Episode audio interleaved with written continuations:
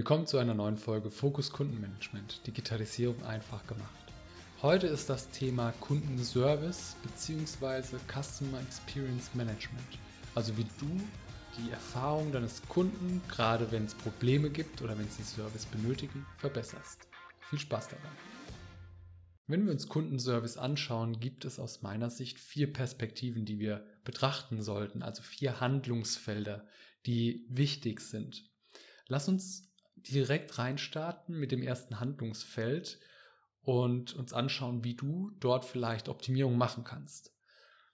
Wenn du Kundenservice machst, dann wirst du wahrscheinlich vielleicht eine eigene Abteilung haben, einen eigenen Mitarbeiter, der diesen Kundenservice bietet und der Kunde hat die Möglichkeit per Mail, per Chatbot, per WhatsApp, per Telefon wahrscheinlich bei dir sich zu melden, zu beschweren oder nach Hilfe zu fragen, je nachdem, was du anbietest. Ob ein Produkt oder eine Dienstleistung. Es kann wahrscheinlich unterschiedlicher nicht sein, aber am Ende des Tages hat dein, dein Kunde eine Frage und braucht Unterstützung. Oder er hat ein Problem und will dieses Problem gelöst haben. Und das erste Handlungsfeld soll dafür sorgen, dass unnötige Anfragen reduziert werden. Denn umso mehr Kunden du gewinnst, umso mehr Kunden du in dein Unternehmen ziehst, umso höher wird die Last dann auch auf deinen Kundenservice.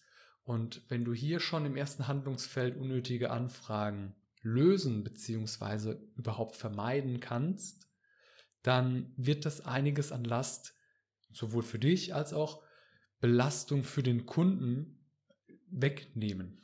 Als bestes Beispiel, wenn du dir überlegst, du rufst bei deinem Telefonanbieter an und musst 15 Minuten, 20 Minuten in der Warteschleife hängen, dann hast du ja schon eine gewisse negative Erfahrung gemacht, weil du 15 Minuten deiner Zeit in einer verfluchten Warteschlange hingst.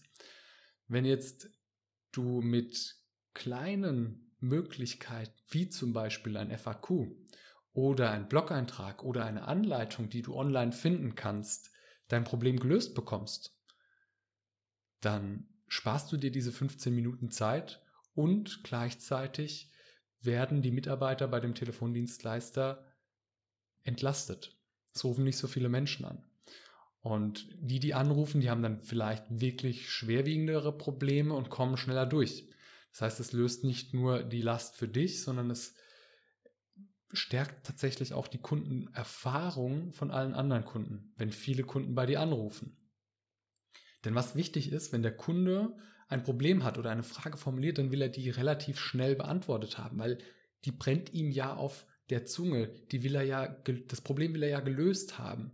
Umso schneller du reagierst, umso schneller du das Problem löst, umso zufriedener ist der Kunde am Ende.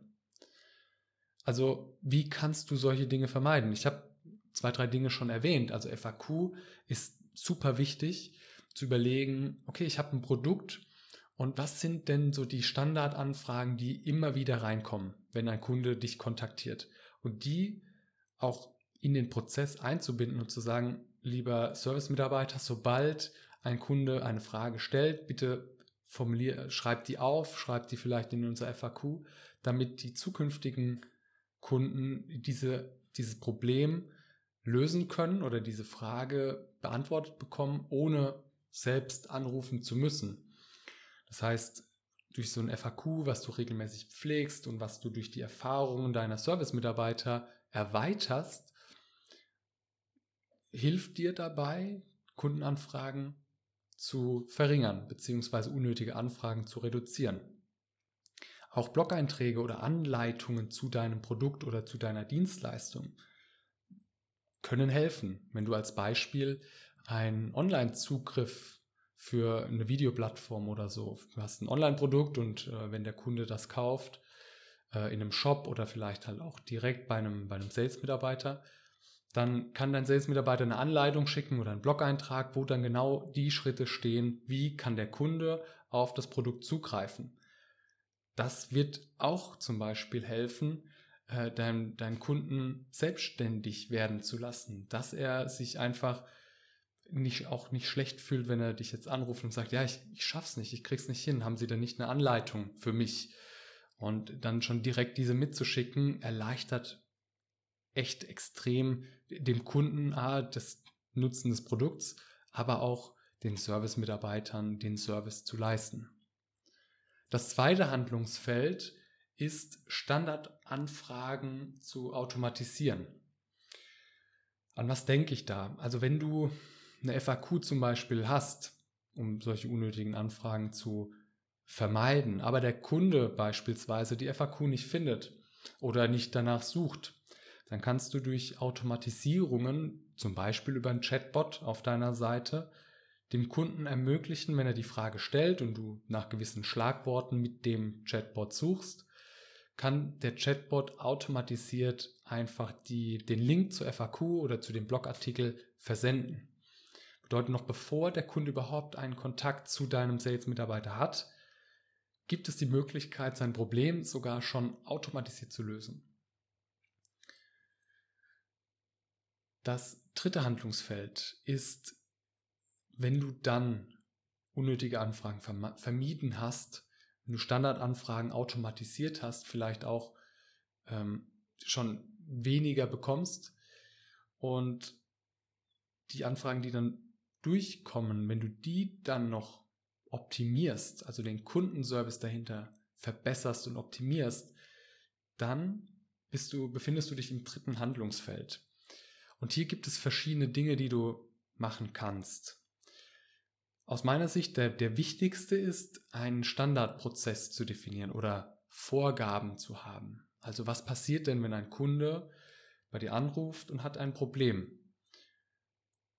Der Mitarbeiter schaut dann in sein Handbuch vielleicht rein und weiß, ach ja, wenn der Warenwert unter 10 oder unter 20 Euro ist und er etwas zurückschicken soll, dann braucht er das nicht machen, wenn er das erst, wenn das das erste Mal ist, dass der Kunde etwas zurückschickt. So ist das ungefähr bei Amazon, hatte ich die Erfahrung selbst mal gemacht.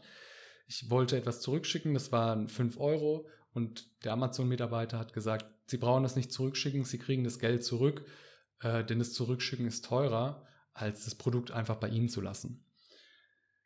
Das kann ein normaler Service-Mitarbeiter meistens selbst nicht bewerten, aber wenn du diese Vorgaben hast, vereinfacht es deinen Mitarbeitern, das zu nutzen, so einen Standardprozess zu nutzen und dein Kunde ist happy und kriegt im ersten, in, in, im ersten Kontakt das Problem auch gelöst. Also klare Prozesse und klare Vorgaben. Wie soll der Service-Mitarbeiter mit deinem Kunden umgehen? Das, daraus resultiert aber auch, dass du deine Mitarbeitenden schulen solltest. Nicht nur in den Prozessen und in den Vorgaben, sondern auch, wie gehe ich mit dem Kunden um? Wenn jetzt jemand anruft und meistens haben die Kunden Probleme, dann ist der vielleicht auch nicht so happy, der Kunde. Und schlägt auch einen Ton an, der vielleicht nicht so sehr angenehm ist für, für deine Mitarbeiterin, für deinen Mitarbeiter. Und da muss es Schulungen geben, die zeigen, wie gehst du mit so jemandem um? Wie drehst du den wieder? Wie machst du den am Ende glücklich? Wie löst du sein Problem? Und wie lässt du deinen Kunden am Ende, wenn er ein Problem hat und aufbrausend ist und einfach halt ärgerlich und unzufrieden, wie lässt du den am Ende des Telefongesprächs oder am Ende des Kontakts happy wieder gehen, sodass er einfach positiv gestimmt ist, sein Problem gelöst ist und er einfach einen positiven Gedanken über dich und dein Unternehmen hat. Deswegen ist es wichtig, Mitarbeitende, auszubilden, dass die solche Kunden handeln können.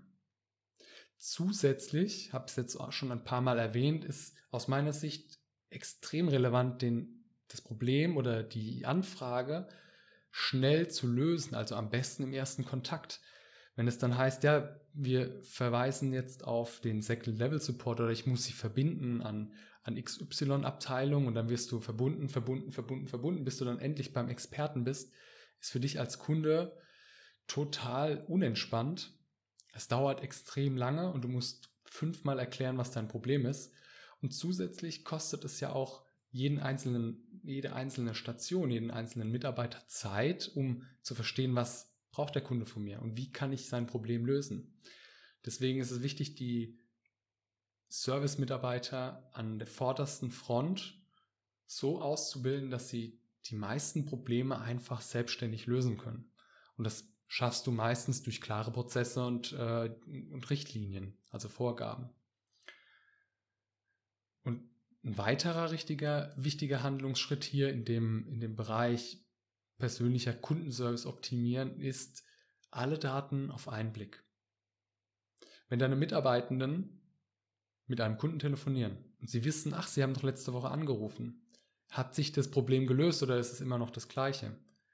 Kann ich Ihnen vielleicht anders weiterhelfen? Dann fühlt sich der Kunde schon mal anders abgeholt als, naja, Sie haben ja nicht mit mir telefoniert, sondern mit einem, mit, mit einem anderen Mitarbeitenden. Können Sie mir denn nicht das Problem nochmal erklären? Und ich glaube, wenn du bei, äh, bei einem großen Dienstleister anrufst, zum Beispiel Strom oder Telekommunikation ist, ist mein Lieblingsbeispiel, und der, der Mitarbeitende kennt dich nicht. Und du musst immer wieder erklären, welchen Vertrag hast du, was genau hast du gebucht und was ist deine Herausforderung oder dein Problem dann bist du einfach am Ende unzufrieden. Das wird dich dazu, das wird dazu führen, dass du am Ende das Unternehmen wechselst, den Vertrag wechselst oder kündigst, weil du unzufrieden bist. Und das trägst du ja auch nach außen, in deinen Freundeskreis, in deinen Bekanntenkreis. Eine negative Meinung hat häufig eine extrem hohe Reichweite im Vergleich zu einer positiven Erfahrung. Und deswegen ist es hier wichtig, wenn du alle Daten auf einen Blick hast, das Problem innerhalb von wenigen Minuten im ersten Kontakt lösen kannst, du klare Prozesse und Vorgaben hast und deine Mitarbeitenden ausbildest, dann wirst du hier sehr viele Kunden glücklich wieder gehen lassen.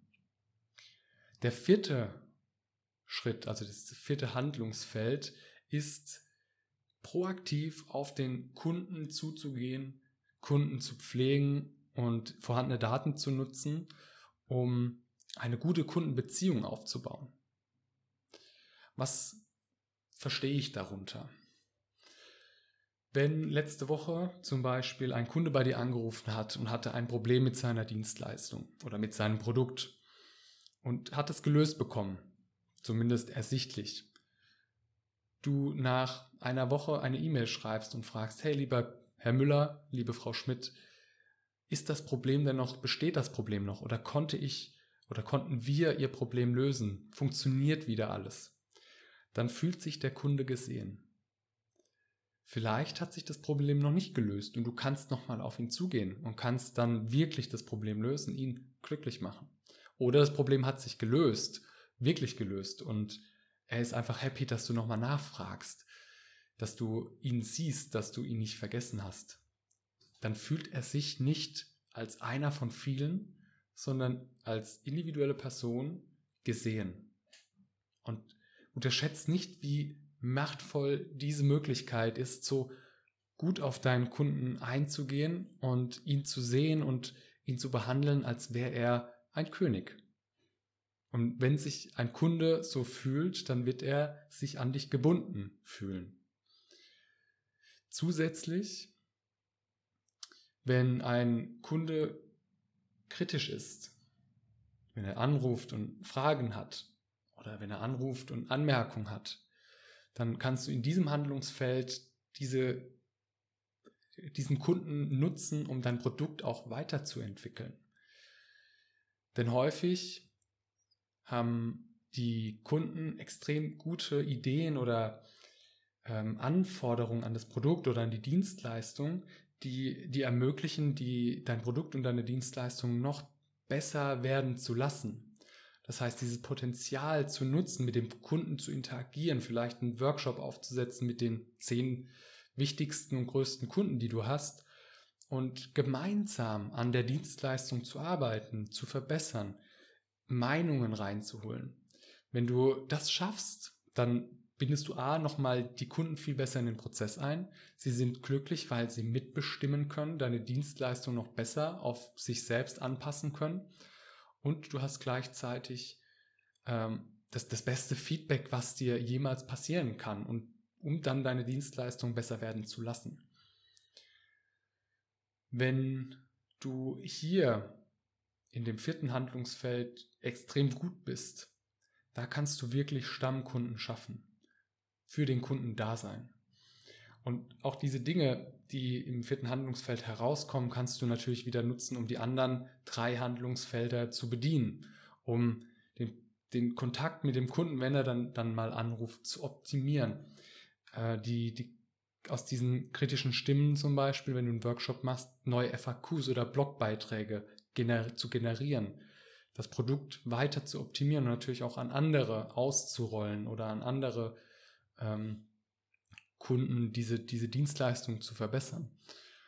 Und ich glaube, wenn du diese vier Handlungsfelder immer im Blick hast und dort weiter optimierst, regelmäßig reingehst, überlegst, wie kann ich hier besser werden, wie kann ich da besser werden, dann wirst du aus dem Problemmanagement beziehungsweise wenn aus, aus dem Kundenservice extrem viel Potenzial heben können.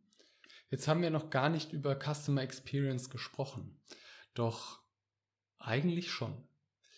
Denn Kundenservice ist aus meiner Sicht eins der wichtigsten Themen im Customer Experience.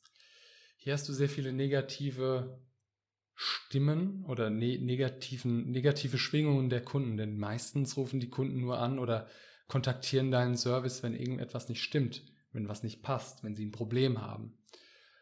Und wenn du hier sehr gut mit deinen Kunden umgehst, dann trägst du dazu bei, dass sie eine gute Erfahrung mit dir und deinem Unternehmen gemacht haben. Und daraus wird auch Mundpropaganda zum Beispiel entstehen, Empfehlungsmarketing, denn wenn dein Kunde happy ist, wenn du als Beispiel von deinem Telefondienstleister, du rufst an, hast ein Problem, bist eigentlich super wütend und die lösen im ersten Kontakt dein Problem und du kriegst 5 Euro Rabatt oder du kriegst ähm, was auch immer, dann wirst du darüber reden. Du wirst happy sein. Du wirst sagen, ja, das ist genau der Grund, warum ich hier Kunde bin, auch wenn das Unternehmen vielleicht teurer ist als, als andere. Dieser Service ist der Grund, warum ich hier meinen Vertrag habe. Und das trägt natürlich zu den Erfahrungen, die deine Kunden machen, bei. Natürlich gibt es noch andere Felder, aber in, über die sprechen wir vielleicht mal in einem anderen Podcast über Customer Experience. Denn auch dieses Feld ist natürlich sehr, sehr groß. Aber wenn du es hier schaffst, im Kundenservice gut zu sein und deine Kunden glücklich zu machen, dann hast du schon sehr viel zur Customer Experience beigetragen. Ich bin sehr gespannt, wie du in deinem Unternehmen Kundenservice machst. Schreib doch gern mal bei LinkedIn oder in die Kommentare. Ähm, auch gerne bei Fragen, kontaktiere mich. Äh, wo, hast, wo sind vielleicht noch Dinge offen, die, über die wir nochmal tiefer sprechen sollten, in die ich in einem nächsten Podcast zum Beispiel tiefer reingehen sollte? Wie, wie hat dir das gefallen mit der Aufschlüsselung dieser vier Felder? Passt das für dich? Also kannst du das nachvollziehen? Ist das bei dir im Unternehmen vielleicht genauso? Und lebst du das bewusst oder gibt es da tatsächlich, ist das unterbewusst entstanden? Da bin ich sehr gespannt drauf und ich wünsche dir einen wunderschönen Tag, egal wo du gerade zuhörst. Ich freue mich auf das nächste Mal. Schalt wieder ein. Bis demnächst.